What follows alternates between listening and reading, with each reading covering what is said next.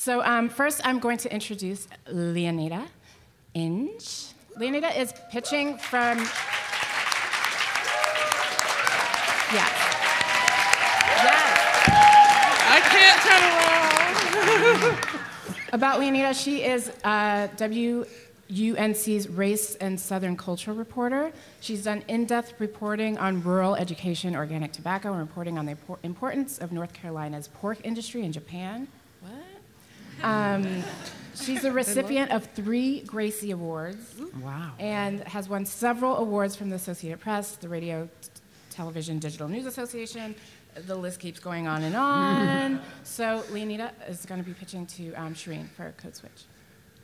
Hello. Hi. Well, let's see. When I found out, when I heard that there was a, a new sickle cell drug that was approved not too long ago, like my eyes kind of lit up. I was like, what? A new sickle cell drug? Mainly because I have a 17 year old son with sickle cell. So it's like always on my mind when I hear some type of scientific research that pops up. And you know, sickle cell, you know, it's no joke. Um, it's an inherited disorder. Um, it's um, it affects in the United States mostly African Americans, and um, it can be very very painful because you know you need red blood cells to move oxygen throughout the body. But in sickle cell um, patients, the the cells are not a circle, they're crescent shaped, they're like a sickle, which means they get all jumbled up. Then that can cause pain where the jumbling occurs or um, organ problems and failure and worse, you know. So it can really be painful and cause a lot of people to cry a whole for a long time.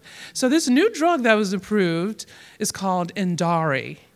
And Endari, um, it's what caught my ear was that it was just approved a few months ago, actually.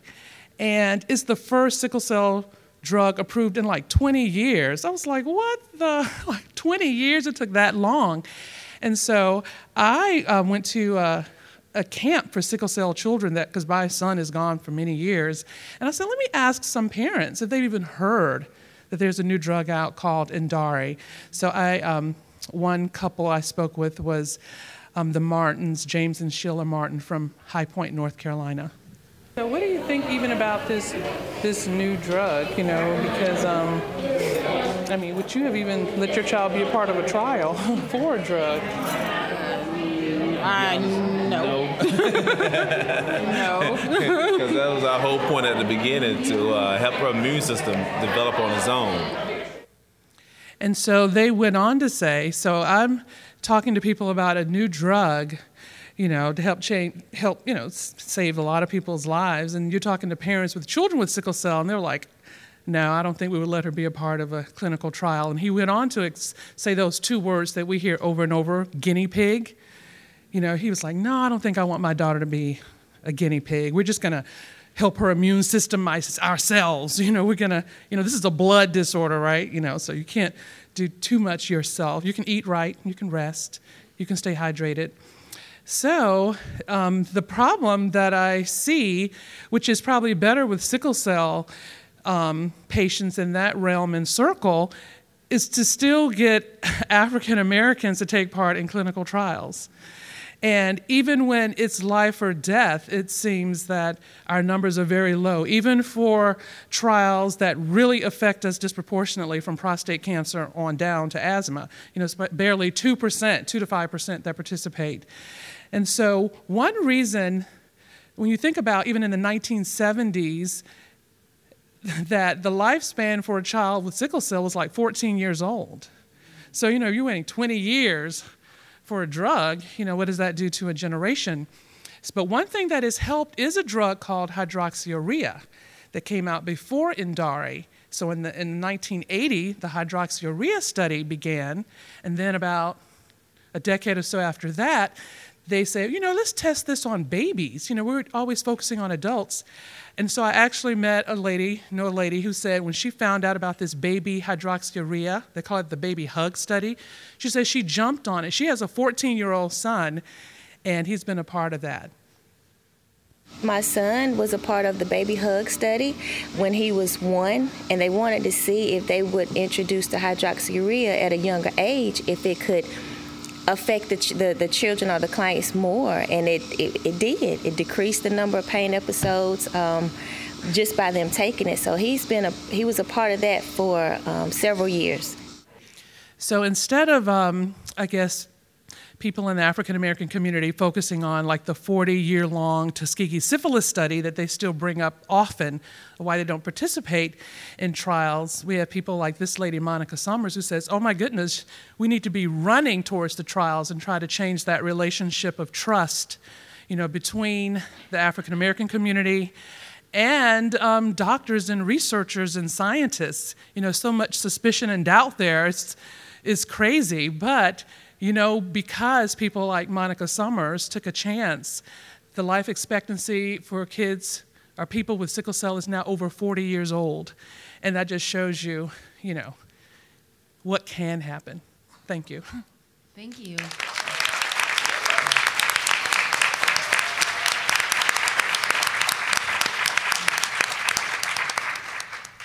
All right.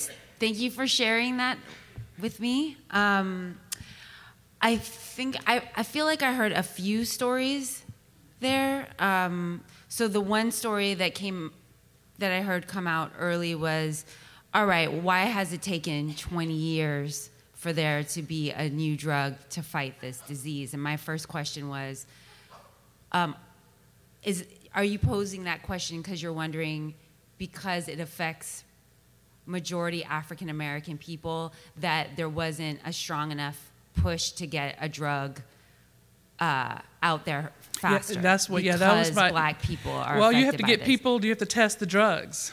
You can't. You know, they can't Oh, so- be. so- it's the trials. That's So the so- problem. So, what you're saying is there's not enough people who would go into trials, and that's why it's taken 20 years. And the reason that there are not enough people uh, to go to trials is because there is people don't trust the system because of the Tuskegee experiment and and because there's um, a lot of money isn't steered towards such a minority illness that some may consider. okay, so there's the money and issue. it's geographically sometimes difficult where pockets of a lot of African Americans are to even get to these studies. I mean, I spoke to doctors at the NIH, and of course, people participate there.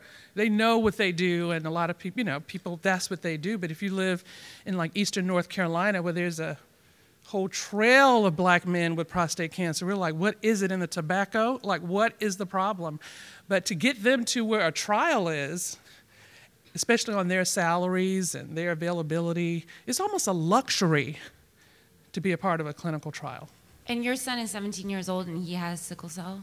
Yes, and we are um, blessed because he doesn't, he has hemoglobin. It's a lot of different forms of sickle cell. So he doesn't have SS, which would be considered like the worst. That means you got a trait from both parents of some sort, but he has SC because, you know, you, you would think, you know, you know, I have a lot of health professionals in my family. And so people say, why do people still have sickle cell? We know it's inherited, you know, but still one in 10 African American babies have the trait when they're born. And a lot of, I mean, sometimes they don't find out they have the trait to their son is playing football and falls out in high school. Like, oh my goodness. Would you put your son in a trial? Is this something Oh my, I would do? think, I think I would. I would, um, I would ask him, but he's such a scientific mind. He probably put himself in a trial. I mean, So- he's so crazy. I'm saying this because you obviously have a personal connection to Yeah. the story, and there is something.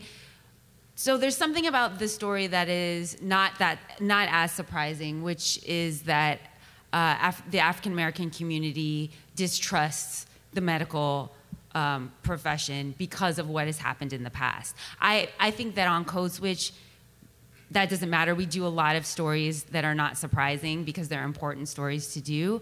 But I think that the way into the stories have to be maybe more personal in, in order to engage the audience. So if you were going to tell this story about how difficult it is to get um, African Americans to join clin- clinical trials, I would I would report this story out from a first person perspective and have your son in it and have it be and and weave in all of these other characters but have you to be the main focus of the story. Does anyone else have any. I Yeah, mean, when I first um, I started this pitch, it's totally changed. I keep finding out more. So now I'm on clinicaltrials.com all the time to see, you know, and then I actually found a trial. I, I told my son, I was like, I said, but you have to go to the NIH to be a part of this in DC. So now it may even affect what college he attends. Oh, yeah. So So maybe you should be he may go to the these- University of Maryland just to get close. Because I was like, how can we get to DC, you know, every month, you know, just for you to be a part of that? You know, it's,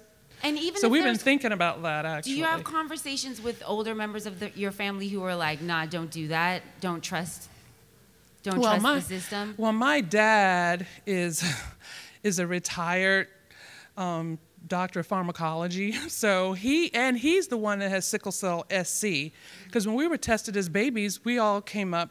The, we didn't have sickle cell or the trait, but the tests have gotten better. So I didn't even know I was a carrier of any kind of anemia. I mean, it's amazing. We thought we were free because you know my mother didn't have sickle cell, but um, no, my dad, who's been doctoring on himself all his life, you know, for his um, sickle cell, but now they're like, go for it, you know. So, I, I, I'm going to jump in. Well, that's I- my family in Florida now. My family in Mobile, Alabama, say a few other which things. Tuskegee, Alabama. Yes. I mean, I mean, so what I'm what I'm hearing is it would be really interesting to to Yes. have those conversations with multi generations in your family and also who are dealing with this and kind of struggling over whether this Right. is the right thing to do, how to build rebuild trust. Tell the story from the perspective of your family. Go to Mobile, Alabama, um, and talk to older family members who may think that it's not cool for your son to join one of these trials, and for you to have this conversation with your son. I feel like that is how this would make a really beautiful code switch story about something a subject that yes we've heard about before but i think that's the way to kind of Right. break it um, and make it new and surprising That's what I was going to say. I think the personal angle in is a way that you can explore and we can get at some of the tension and maybe the tension in your family leads to the larger tension in the African American community, but I think going through kind of this door of your family and out so that then we can explore all these topics. Well, why don't they? Well, if, if they don't participate in clinical trials, then there's not, going to be any new drugs. And I think once you set the table with your personal experience, the listener is kind of more primed to hear about all of these other the drugs that come up and why they don't come up and why they don't because we're like, okay, she's dealing with this, her son's dealing with this. Gosh, that's a tough choice. Would I do that? I don't know. Well, one side of her family's cool with it, the other's not, and and so and those are all points I think whether you have sickle cell or not, we all know about family tension. We all know about hard decisions around diseases. Um, and I think that's a way to kind of get us all into the story so that you can explain the really important things um, about the medicines and the trials. and i listed. like and i would love to work with you on that especially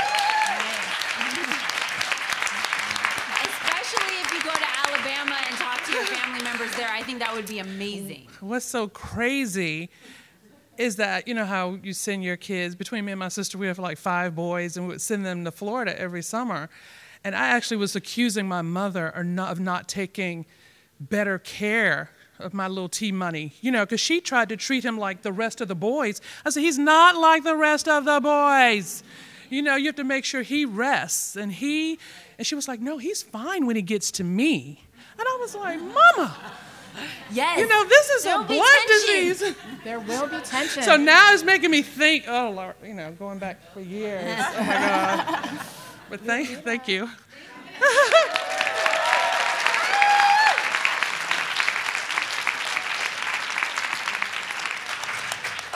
All right, we're going to move on to um, pitching Audible. Yeah? Jason Gots. You ready, Jason? Jason um, writes podcasts and talks about big ideas in the real world and in fiction for children and adults. He's the creator and host of Think Again, one of iTunes' best podcasts of 2015. oh Jason, congratulations all right. Thank you. Nice. Um, he also uh, has done some, uh, created an original series called Tuesdays with Bill, which, which is uh, with Bill Nye, the science guy.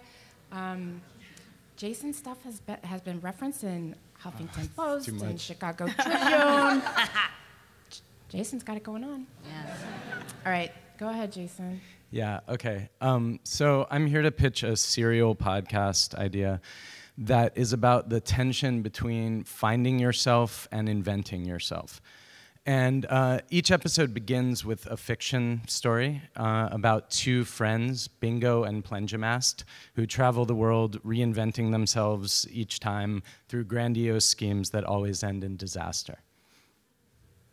On a planet called Earth in a solar system in a galaxy, there live two very normal dudes, a lot like you and me.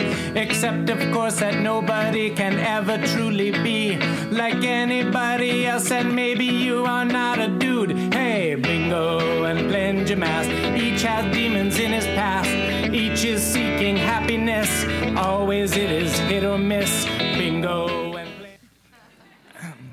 Bingo's kind of a Charlie Brown figure, um, hapless, curious, hopeful, but also extremely insecure and a bit pessimistic. And Plenjamast is a, a grand dreamer, always trying to come up with some huge new system to solve his problems and everybody else's. Um, the show is called Ideators, by the way, which is a which squishes together idiots and um, ideation in the Silicon Valley sense of like making up ideas. And um, and most of the audio you're going to hear today is from episode two, but this brings you up to speed on what happened in episode one. Last time on the Ideators, Plenjamast gets fired from some kind of logistics job, then he meets Bingo, and they almost immediately become best friends. Bingo wins hundreds of millions of dollars in the Powerball lottery, and not knowing what to do with himself, he disappears to the south of France, where his life promptly falls apart. Plenjamast tracks him down and moves into his crumbling 17th century chateau and all is well, except for the nightly scrabbling of thousands of rats in the walls. Okay, so in episode two, Plenjamast decides that fear is Bingo, uh, Bingo's biggest problem and the biggest problem for all of humanity, and that rats are the physical embodiment of human fear, and we've driven them deep underground, and if only we could release them and confront them, then all would be well. So here he explains his plan to Bingo. Maxim, keep coming keep coming, and stop. Perfect. Right there. Await further instructions. A backhoe? What's that for? It's called the digger, I believe. Digger is what it's called in picture books. Like, are you my mother? No, I'm a digger. This digger, Bingo, is the key to unlocking your true self. This is my true self, and right now it's sluggish and irritable. Fear, Bingo. Fear is what keeps you from total self realization. It's what makes you sluggish and irritable. The self is like an avocado, you see? I always thought it was more like an onion or an artichoke. Preposterous. It's an avocado. And the true self is the pit. And what you currently think of as your true self is the skin. What's the flesh? Nobody knows. Remember what you were saying when we fell asleep last night about the rats in the walls? Yeah, man, I hate them. Why? Because they're so creepy. Why? Because they're always scheming. You can't trust them. Why? Because they want what we have pizza, milk, Nutella. But why do they want our pizza and Nutella, Bingo? Because they're hungry? And why are they hungry?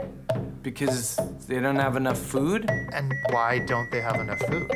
Because they live underground. And why do they live underground? Because we're always trying to kill them? Bingo! Yes? No, the other bingo. Forget it. I'm just going to say Eureka from now on. Okay, so um, they sma- they go, they take the digger or the backhoe down to the um, cellar of the chateau. They smash through the walls, and there's this ancient catacombs where, which is the kingdom of rats. Millions of rats live down there. They meet the rat high king Extuminiscata the 654th, and here's his entrance song, or part of it. Tread carefully, my friend, for you have come into the court of the Rat High King. Well, it's a lot to comprehend. For a bipedal, hairless, above groundling, you know you built your little boxes so neat, neat, neat. You've got your fridges stocked with things you love to eat, eat, eat. But we've been here all the while, deep beneath your street because we're rats. Hey, and we are really quite clever. If you're hiding the pellet, well, we are pulling the lever because we're rats. So, um, so, so Plenjamat, they, they talk for a while. Extumeniskata turns out to be a, a, pretty nice fellow who's interested in philosophy and very lonely. They talk some philosophy, and then Plenjamast um, tries to convince him to bring his people above ground to live with humanity again. Imagine, sire, a generation of little fuzzy baby rats born with the sun on their backs, not confined to sewers and subway tracks, but free to roam cities and forests at will, casually nibbling a berry off a bush or bits of croissant from the buttery fingers of tourists in Central Park. Never to feel self loathing, the unendurable stench of your own sewage matted fur. You shall bathe in crystal clear rivers and perfume yourselves with wildflower. My people shall dance our ratly dance upon the highest mesas. There's a ratly dance? Okay, um, so the, the second part of, of each episode is from real life. These are conversations between me and my friend Eric, who are making the show together. Um, we come up with the plots. We play. I play bingo. He plays Plenjamas, and those two characters are in a way based on each of our tragic flaws. I tend to be more pessimistic and skeptical. He tends to be more grandiose and delusional. And so this is us wrestling in real life with the, the things that the fiction part turns into comedy. I need some word or concept in ideally our language that I can use as a mantra when I'm getting off track and kind of mutter like, "Come on, Eric," like blank. You know what I mean? What like, about like sim, sim, simplify? Like I mean, uh, that's scary. No, because like I'm obsessed with com- no, because I'm obsessed with complexity. So then that makes me. I, I equate simplicity with stupidity, even though I know that's totally wrong. What about so clarity? Is clarity? Clarity does it for me. Yeah, clarity does it for me a lot. That's that's a very important word. I used to when I was a kid, like I you know when I was still praying, which was like probably yeah. I was 12.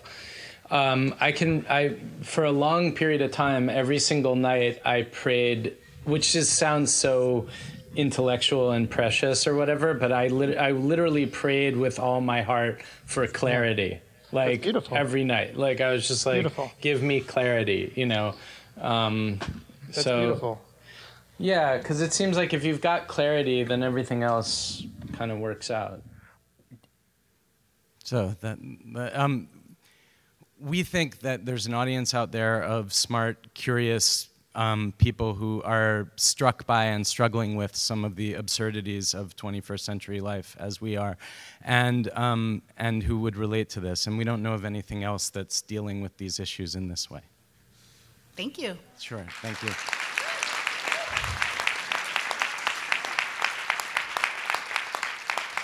Um, so what I will say first is that I really enjoyed listening to that. It was sound rich um, and fun um, and funny. Um, and those are, um, you know, a lot of what we're looking for in the comedy um, and entertainment kind of the stuff that we're, we're making. Um, it's musical, so that's um, also different from a lot of the stuff that we're doing, and I, it's different in a good way.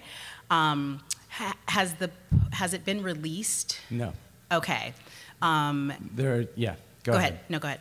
And, no, that's it. And you're imagining um, an audience, young adult, adult. Yeah, I think of... I, I imagine college students. Although I, you know, that that's what's in my mind. I feel I honestly, I know that one is supposed to picture one's ideal audience person, right? But when I write, it's very hard for me to think of anything other than sort of myself at a different age. I, I mean, I, that may sound narcissistic or something, but that's that's kind of who I'm writing to. I mean, it's the stuff I would like to listen to. So. Okay, and then in terms of pr- producing, would would you envision this as something that um, you you two would produce in collaboration with us, or? Uh, I that's something I'm open to discussing. Producing it on my own. By the way, I I did um, all the writing all the production, all the MIDI scoring, all the music. Um, I wrote the script. E- Eric uh, and I talk about ideas, and then he he acts. I also do all the voices on it for now.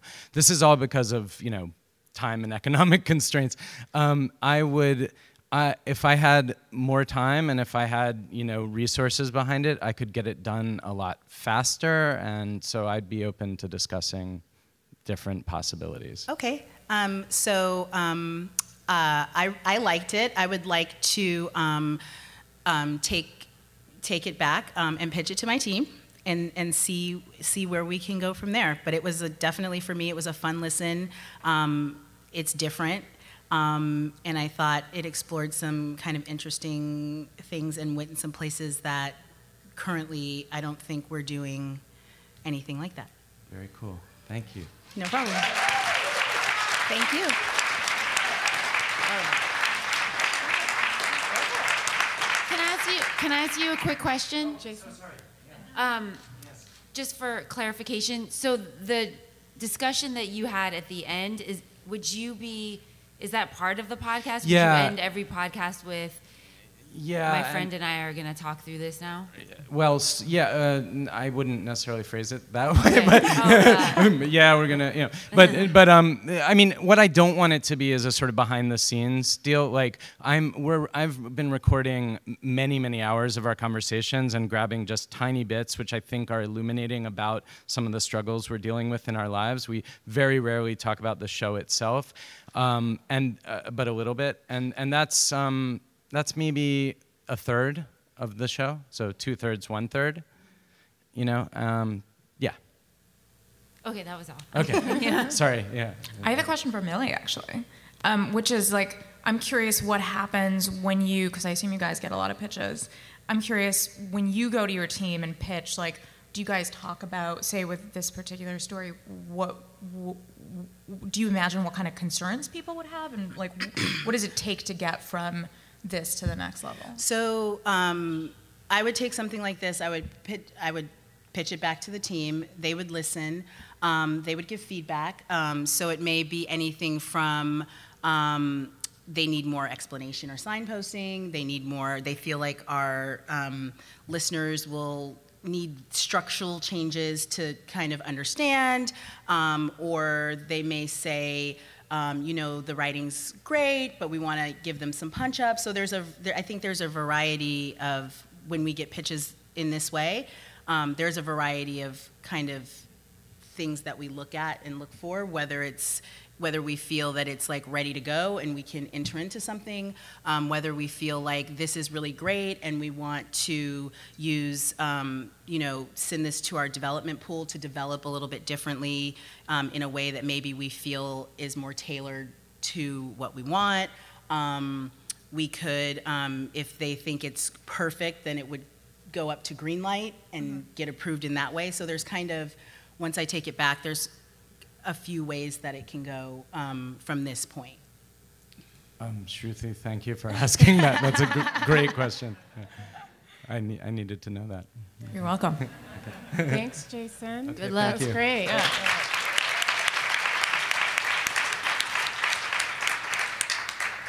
And we are going to move on to pitching to Reply All. Aaron? Come on up, Aaron. A round of applause for Aaron. Aaron is wearing some awesome glasses. Aaron with the awesome glasses. Aaron is a freelance journalist and cartographer based in New York and San Francisco. New York and San Francisco. Um, his work has been featured in The New Yorker, New York Times, This American Life, The Atlantic, Slate, and more. He's raised in Encinitas, California, and fell in love with mapping and storytelling long before he learned you could call those things journalism. Go ahead, Aaron. Thank you. I didn't think there was anything more nerve wracking than emailing a pitch to producers that you respect. um, okay, so, um, all right. When the cornflakes arrived in New York City, there were 40 of them, 40 flakes. And each flake was lovingly enshrined in its own individual plastic box. And each box had on it a unique nine digit serial code that told you every single thing you could possibly want to know about that particular cornflake. So, the seventh digit, for example, in this serial code told you the shape of the cornflake. If it was a zero, the cornflake was flat.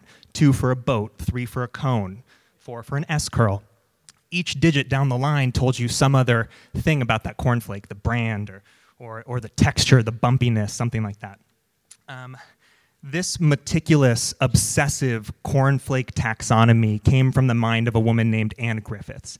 And Anne Griffiths teaches uh, textile arts at community colleges in, in rural England. And ever since she was a kid, she's had this passion for collecting and this impulse for the things that people normally overlook.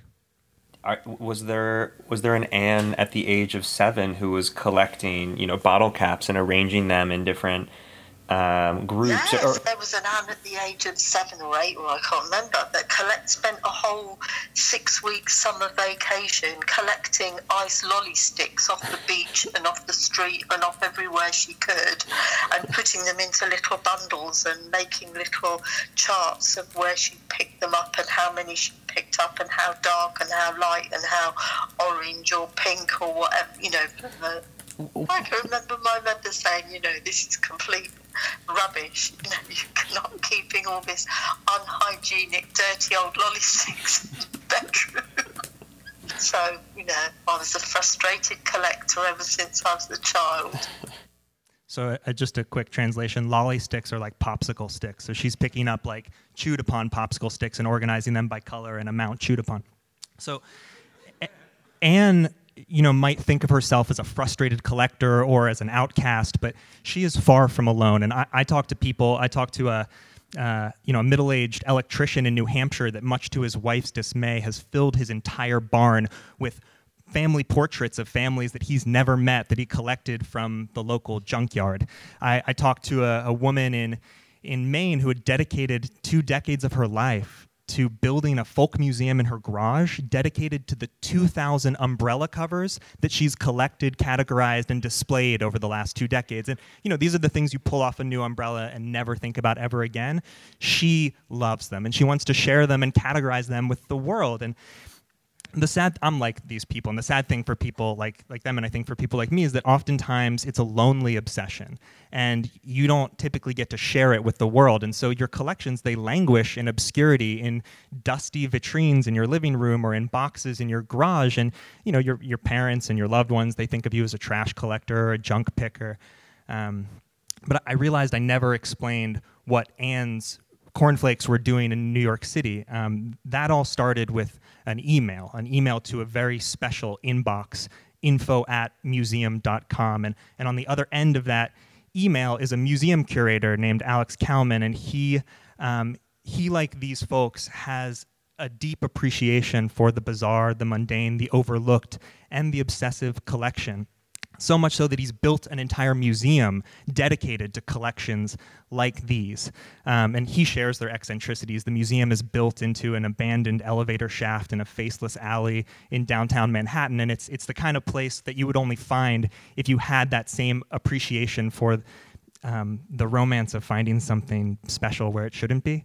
Um, so, this story, as I imagine it, would be a love letter to this human impulse to collect. And the one thing that these collectors all share in common is they found a kind of collector's salvation in emails sent to this, this magical inbox on the other side of which someone who finally gave gave uh, a, a validation to the thing that they have obsessed over. And this email, you know, this email correspondence would unspool in a way that collectors describe to me as coming home as kind of finding you know people like them for the first time ever, and uh, I would end the piece. Well, we would we would basically follow these collectors and learn about them through their email correspondence, and eventually, I would like to end the piece with kind of considering the importance of this collection for the world, these kinds of collections for the world. There's another man in the museum who who's collected Saudi Arabian pool toys that have been censored by the religious police. So women who are normally playing carefree in bikinis, standing next to inflatable dolphins, have been scribbled over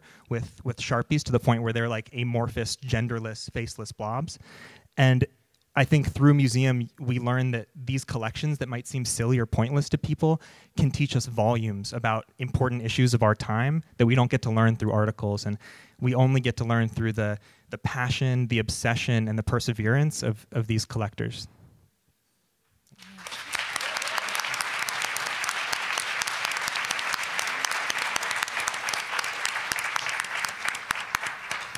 So I have a bunch of questions. Shoot. Yeah. Um, first off, it's like I can I can hear the ideas in the story, and I can hear the things that you're pointing to. But my first question is, who are we following? Like, what what is like, who who are we meeting? Who takes us through the story, and like, what is happening to them that they have to kind of grapple with, and that we can watch and like figure out a thing from from like watching them.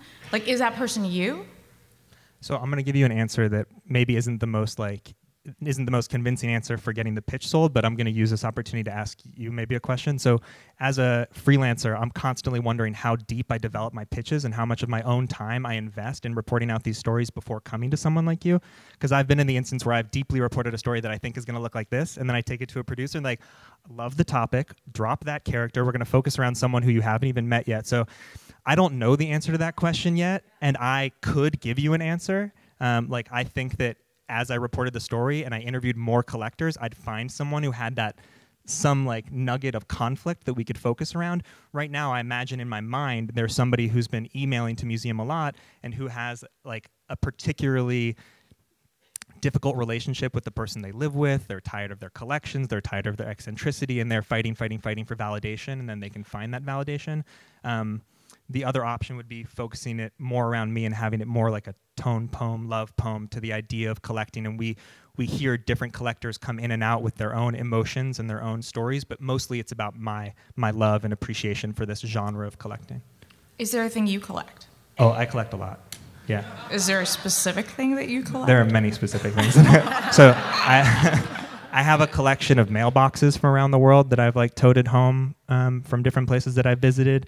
I have a collection of like things ripped off of bathroom walls that I've collected over the years. I have a collection of uh, cigarette tax stamps. Like I don't know if you've ever noticed, but in a lot of places, cigarette boxes have these gorgeous little like decorative tax stamps, and I have all of. I collect all. I, I just collect things that are boring or ephemeral and beautiful, and I tack them up all over my wall, so my my house looks like a junkyard. I understand why you have two homes, two different. That's exa- that's exactly right. Yeah, I've had to invest in real estate. Yeah. Yeah, so I, I, I freelanced for years. Um, and so I've had all these same questions, which is like, how much do you obsess over a thing? How much tape do you collect? Um, I found the both, the being on both sides, like being on the pitching side and on the side receiving pitches, that people often come with big ideas that don't mean anything really when you just see it in written form, because all of these ideas they're interesting ideas, but you you need to have the person who will give you those feelings that will make you ask those questions without you asking them, right? Like cuz you never want to have to say those things in the story. And so the thing you said just now, which is like, "Oh, I'd have to figure out who's the character." For me that's like the first thing I want to know. Like who's the person? Why am I interested? Are they interesting? I want to kind of like either hear them talk or like hear you describe them to me and tell me a little more of like a once upon a time thing that begins and ends with this person. There can be multiple characters. It's harder at a pitch level though. Like at the pitch level, you really want the backbone person. Um, and yeah, so I feel like that that's the first thing to find. And if it takes you time and you end up wasting hours of research and like time like going to places and meeting people that's fine. I feel like that's time well spent because you need to believe in your character when you send us that pitch. And you need to be able to answer questions about that person and their motivations. Um, i have i've over researched the crap out of every story i've ever pitched. And i like will meet a person that i'm interested in. I'll start recording right away.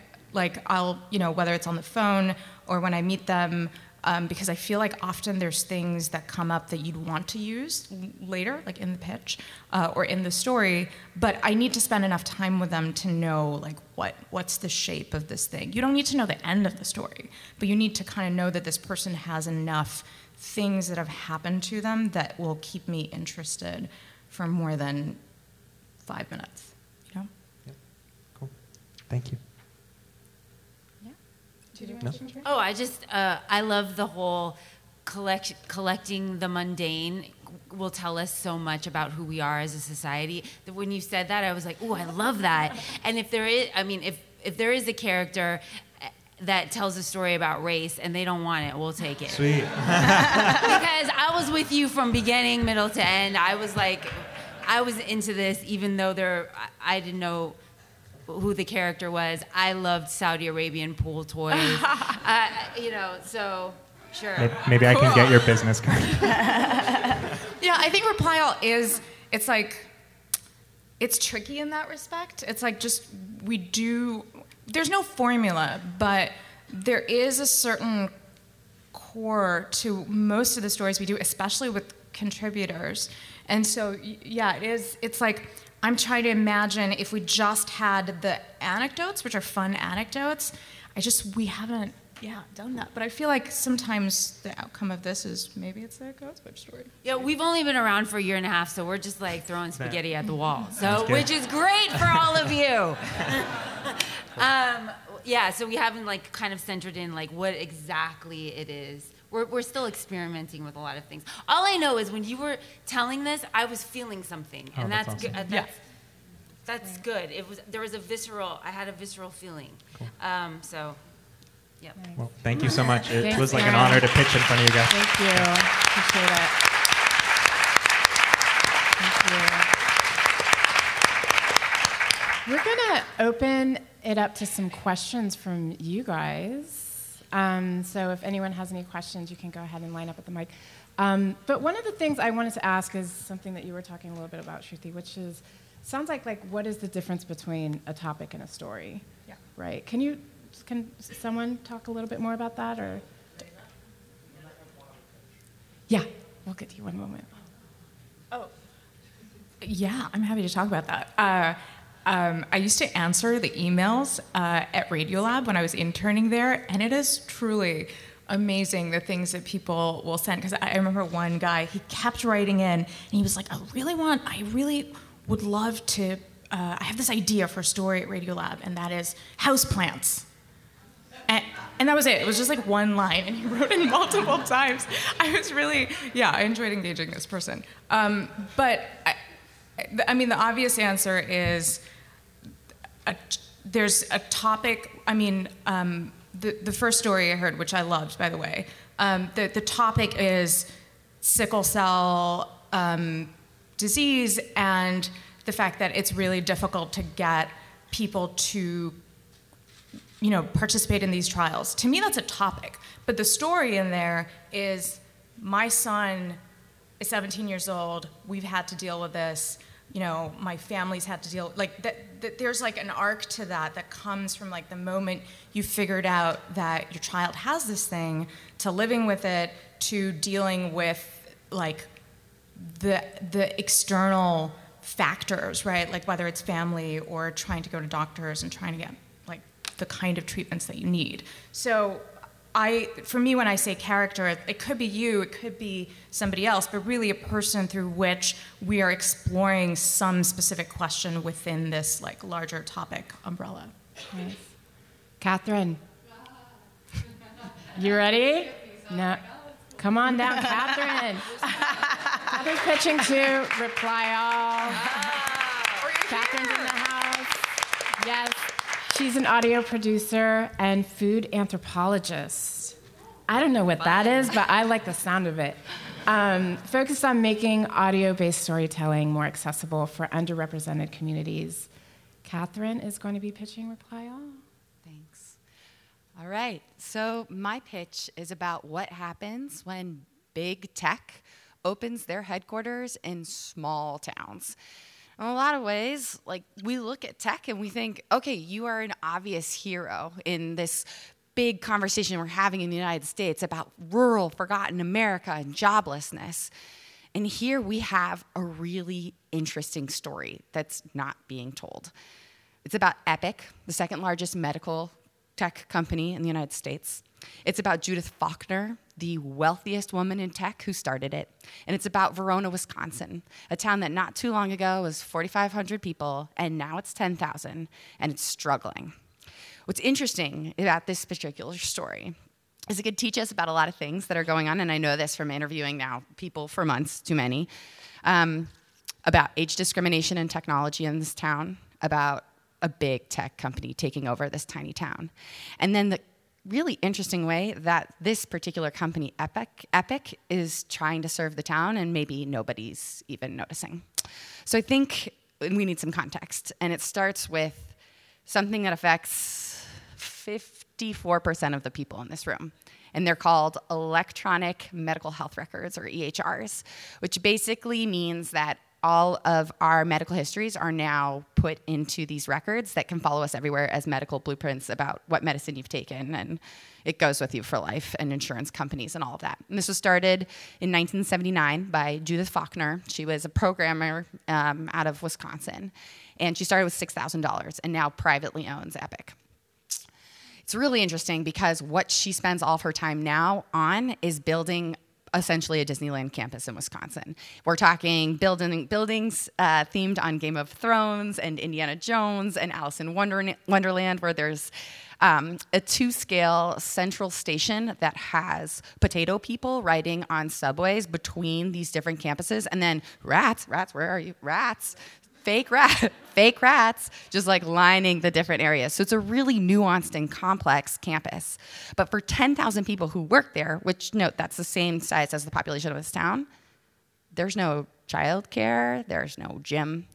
And when I've asked employees about that, they say it's because they want to make sure that they're not taking away the services from the small town. But then, and this is that second character I'm a little nervous to introduce, there's Tina. And Tina's lived in Verona her whole life and she's 51. She has 25 more years of experience than 80% of the employees who are hired by Epic. She didn't get a job there, as most people don't get jobs at, at, Epic who live in Verona and they're having to move out. So it's a really interesting tension that's going on between this exotic campus that when I ask people about why it exists, they say, oh, it's for the town people because they're the ones using it. Most of our team are traveling remote, anyways. And then a town that is struggling to integrate itself into this campus. And then these two really interesting women, Judith Faulkner, who now puts all of her time and energy almost in this love demonstration to everything that is possible in the imagination through this very weird campus in Wisconsin. And then, and then the, what the community is saying about this place and how it's telling a story of new America with technology and old America that's really struggling to keep up.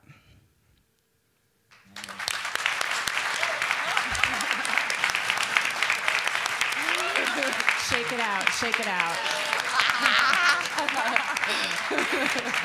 oh catching me at a great moment. I'm obsessed with manufacturing right now. Like it's all like there's so many great, great stories um, to be found. Uh, so what I am a little bit confused about though is you were calling it a campus. What are they making? I know. It's like this is welcome to this crazy thing I am discovering, which is the amount of money and time and energy that are put into these tech campuses where everything lives on the cloud and most people don't actually have to be at this campus anyways. So, what they're making is a software that has your medical health records on it. That's that's what it has. And they're hiring like between July 2017 and now they've hired a thousand new employees. So they're just growing at a rate that like you can't even. And these people are just going from hospital to hospital to hospital to help get people's medical records on this software. So a lot of these campuses are they're not full of they're full of potato people. Like what are potato people? I know. I, I needed a photo too it's like what you'd imagine, like a, a, like potatoes as all these parts, but they wear clothes and they ride subways, and that's not even the weird thing. Like there, there's so many weird things about this campus, but it's really it's not built for the staff who work there. It's kind of built as this attraction for this town. And meanwhile, I've talked to farmers who were saying they couldn't sleep at night because of the rumble of concrete trucks driving past their house because they're building things so fast. They have five new intended campuses, sub campuses that are based on, yeah, Game of Thrones and Alice in Wonderland, where all the furniture is going to be stuck from the top of the ceiling. So people can't, you can't use these spaces to work. It's like they're just there. And, and um, I, talked to Judith's neighbor, who, um, because I'm a creepy stalker, Um, and she she doesn't do that many interviews, um, con- especially considering she's like the wealthiest, most powerful woman in tech in the U.S. She doesn't get her picture taken, but I think it's because a lot of people are asking about the product, and I do think I have a good chance of asking her like what what goes into this campus and where did you get the vision? Because people say that she spends all time like she'll tear down sections of the campus and rebuild it back up based on this vision she has of what she's building So you're saying campus to mean like an office complex? It's an basically. office complex, yeah. but of and, all these little campuses. And is it in all in one town, or are they building in it Verona. multiple places? Nope. And so they have. Empl- I'm just trying to understand what the company does, which I think is the first thing you would want to explain in order to just figure out like what what the story is about. Sure. Um, and I'm correct me if I'm wrong. It sounds like they have a bunch of employees that go to hospitals all over the country and take records and digitize them. No, so the doctors are actually so there's this thing called charting. Uh-huh. And I'm not a doctor, but maybe I can put it in simpler terms than a doctor can. It's been a lot of conversations. So if anyone's a doctor, I'm sorry if I'm oversimplifying it. But they used to just write down your medical records. And then, so if, if there was something, if you went into a hospital and got medication prescribed, and then you went into a different hospital, there wouldn't be a cross reference of that that record unless someone called.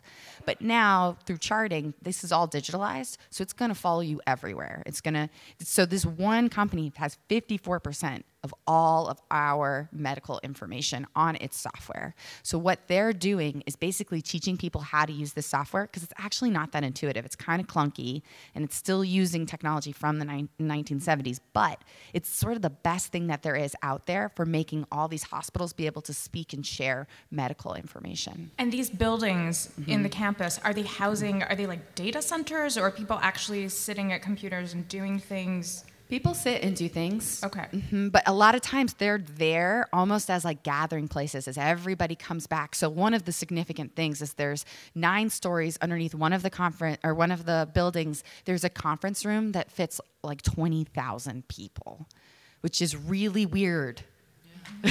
and and like how quickly did this happen? So Mm-hmm. it, it all happened in this one town in Wisconsin. So is it over 10 years? Is it what's Mm-hmm. Yeah, I mean, she's been building it up since 1979, but it's really made its big time moment with Obama administration.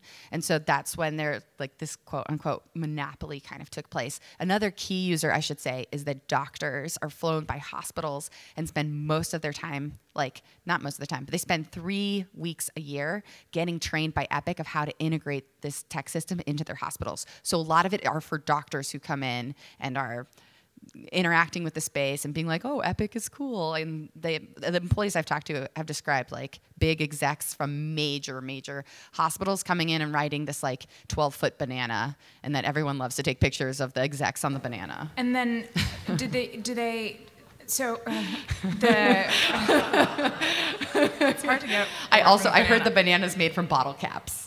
Just And most of the people that moved here, because it sounds like it's a small town, do they come from all over? No, so they um, so a lot of the people live in Madison, Wisconsin, which is nine miles from Verona at this point. Um, so most people, well, so because Verona is only ten thousand people, there's ten thousand people that work at this campus. So in this tiny, tiny, what was an agrarian town, now a one-bedroom apartment costs twelve hundred bucks. So like people can't even afford it anymore. Yeah, I have to wrap up. Okay. Yeah. I could talk. Any about final, this. any final advice? yeah, on I pitch? think um, I like the idea of focusing on a place and like l- like figuring out change that happened in a really like constrained period of time. It sounds like you've spent a lot of time looking at different things, talking to people. I think your challenge now is to really figure out like the bare bones version of like what is the story but but explaining it to the point where i should be able to read the pitch and like not um, have basic questions about like what it is that the company does i feel like there's maybe a simple way to explain it and then but what would make the story interesting to me like a thing where i'm like oh i would really love to produce that it's like again sorry i sound like i'm repeating myself but it, like it, who is the one person? Like is it a person who grew up in the town and is working there and has all these like feelings of like, oh, I have a job, but I really hate them, and like, what, what, who, who's the person um, that you want to use to kind of pitch the story, and like, what, what exactly is the problem? You know, like, what, I have that. what are they struggling but this is with? helpful because I could have done the pitch differently. So Yeah, I think good. it's like what what are like I- I think there's a lot of different pieces here, and you're you just need to figure out a way to sort of squeeze them into like um, one person's path and and understanding like how this person's life like life changed with the growth of this company and like what what is exactly the thing that they're trying to figure out or struggle with right now.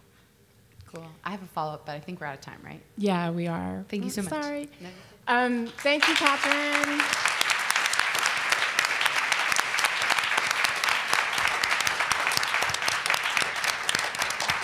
Thank you. Uh, before we wrap up, there were some pitching stories that I know we have up here on the panel. I know that some of you have had some interesting experiences pitching, and I just wanted, I wonder if we can talk about that a little bit. I know, Shereen, you were talking about your experiences pitching. I worked on shows at NPR, and so we would have an editorial meeting every morning where everyone would come and you know they'd have their ideas. And what I didn't realize was most people just rip their ideas directly from the front page of the New York Times. but um, so I would be like, oh, this is this thing, you know, that I saw, and I thought it was really interesting and really cool, and what, maybe we can follow up on it. And um, this woman who was an editor at the time and a woman of color, she took me outside and she was like, you are never gonna make it in this business if you just pitch like some cool, interesting thing that you were talking about with your friends. I get it, you're really enthusiastic, and everyone finds you charming and, you know, enthusiastic, but you're actually never going to get a pitch on a show if you keep doing that. I hated this woman for years, by the way, for that. But, um, but I, but it did make me come correct and come prepared, and especially in a meeting where it's a rapid fire thing, to know who exactly you want to talk to is just the first thing that you should have ready whether you work on a show or whether you want to do it for a podcast. Who's your character? If you're on a show and you're producing you know who is that interview uh, that you want to lock in? And so yeah it really helped me to make sure that i had at least that you know the one line which i knew the story was about and then the person that i was going to talk to. Um, i'm still mad at her though. I was like do you do this to everyone? But anyway That's funny. I think the thing that I figured out, I did a lot of pitches, lots of pitches to random people. Um, I would be in, in New York. There's this thing called the radio. There, there's like a public radio list, and yeah, and man, that thing saved my life. Um, uh, when I showed up, I, I used to work in a totally different medium and was living in another country. Uh, worked at a radio station there for the first time. Was dying to come back to the United States because I was like, that's where all the good stuff is. And coming back, it's like, oh my God, I don't know any of these people. I don't know how to like write them story ideas. It seems like a really, yeah, it's like, and I had all these questions like, how much do you research? And like, wh- what should the pitch be structured like? I used to listen to actually recordings of old pitch panels to figure some stuff out. The one big thing I've learned though is that there's no failure in pitches. Like, it's actually true where I would pitch a story to a place and they would say like, "Oh, can't do it for this or this reason," and I would take that kind of like rejigger it and pitch it to another show, and most of them got taken, and some of them are like sitting in a box of mine where I'm like, will be made at some point, like in mm-hmm. my lifetime, I hope. Mm-hmm. You know, it's just it's like don't don't feel any sense of with every piece of feedback you get, like, oh, it didn't work for this show, but maybe it works for Code Switch, I feel like it's really like pitches should feel like like almost like gum, like they're flexible and can be like used to always make a story better until they find a home. Yeah. Millie, any pitching advice, pitching stories? Sure. Um, I think one of the things that I've noticed, um, you know, about uh, pitching and and kind of listening to pitches is that we are, for the most part, all curious people. We have lots of questions. We are on a quest for lots of information, and you know, we get excited usually if it's something that we want to pitch and share with others, and you know, we can't wait to tell people. Um, and and one of the things that I think you know that I caution people on, um, and has been mentioned today, is um, two things. One, um, when you're pitching to someone. Um, you definitely want to relay your passion, but you always remember people need a way in. Um, they need a character, whether that character is a person or a place or a thing.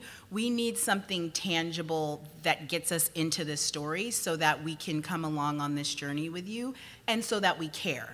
Um, a lot of times, pitches are about really great topics and really great things, and they are things that we should know, but the pitcher has made the barrier for entry so difficult that we can't get in and we wind up not caring when we really should.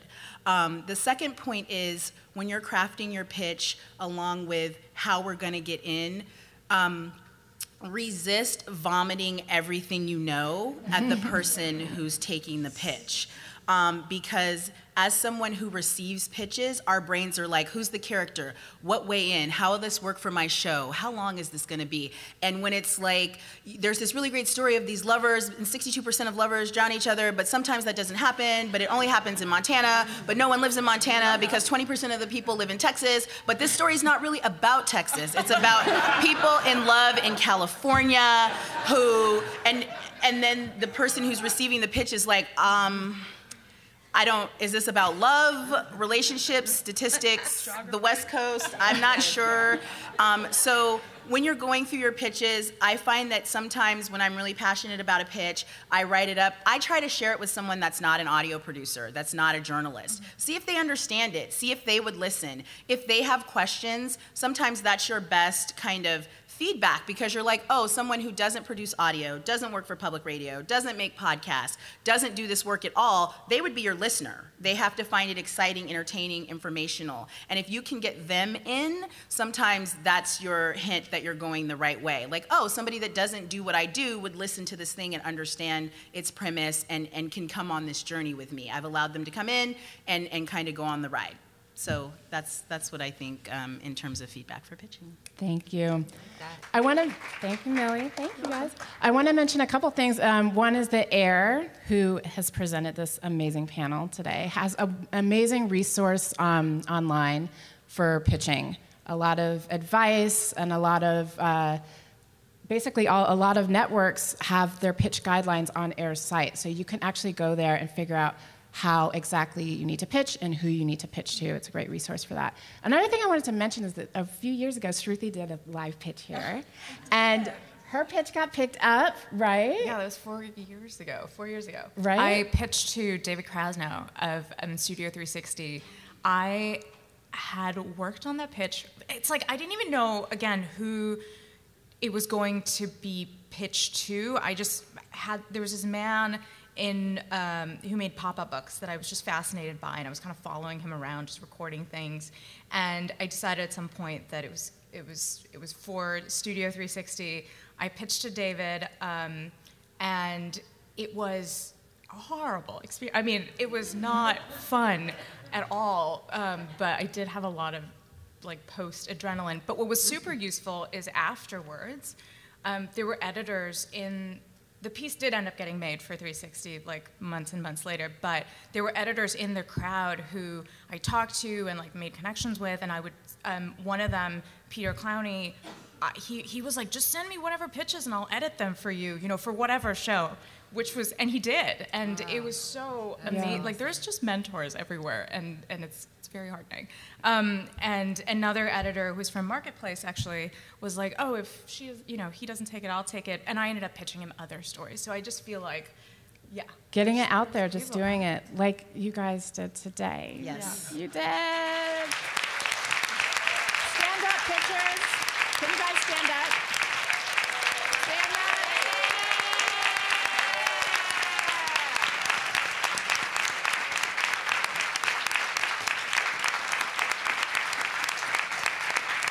you, everyone. Um, and pitch on, and thank you for coming today.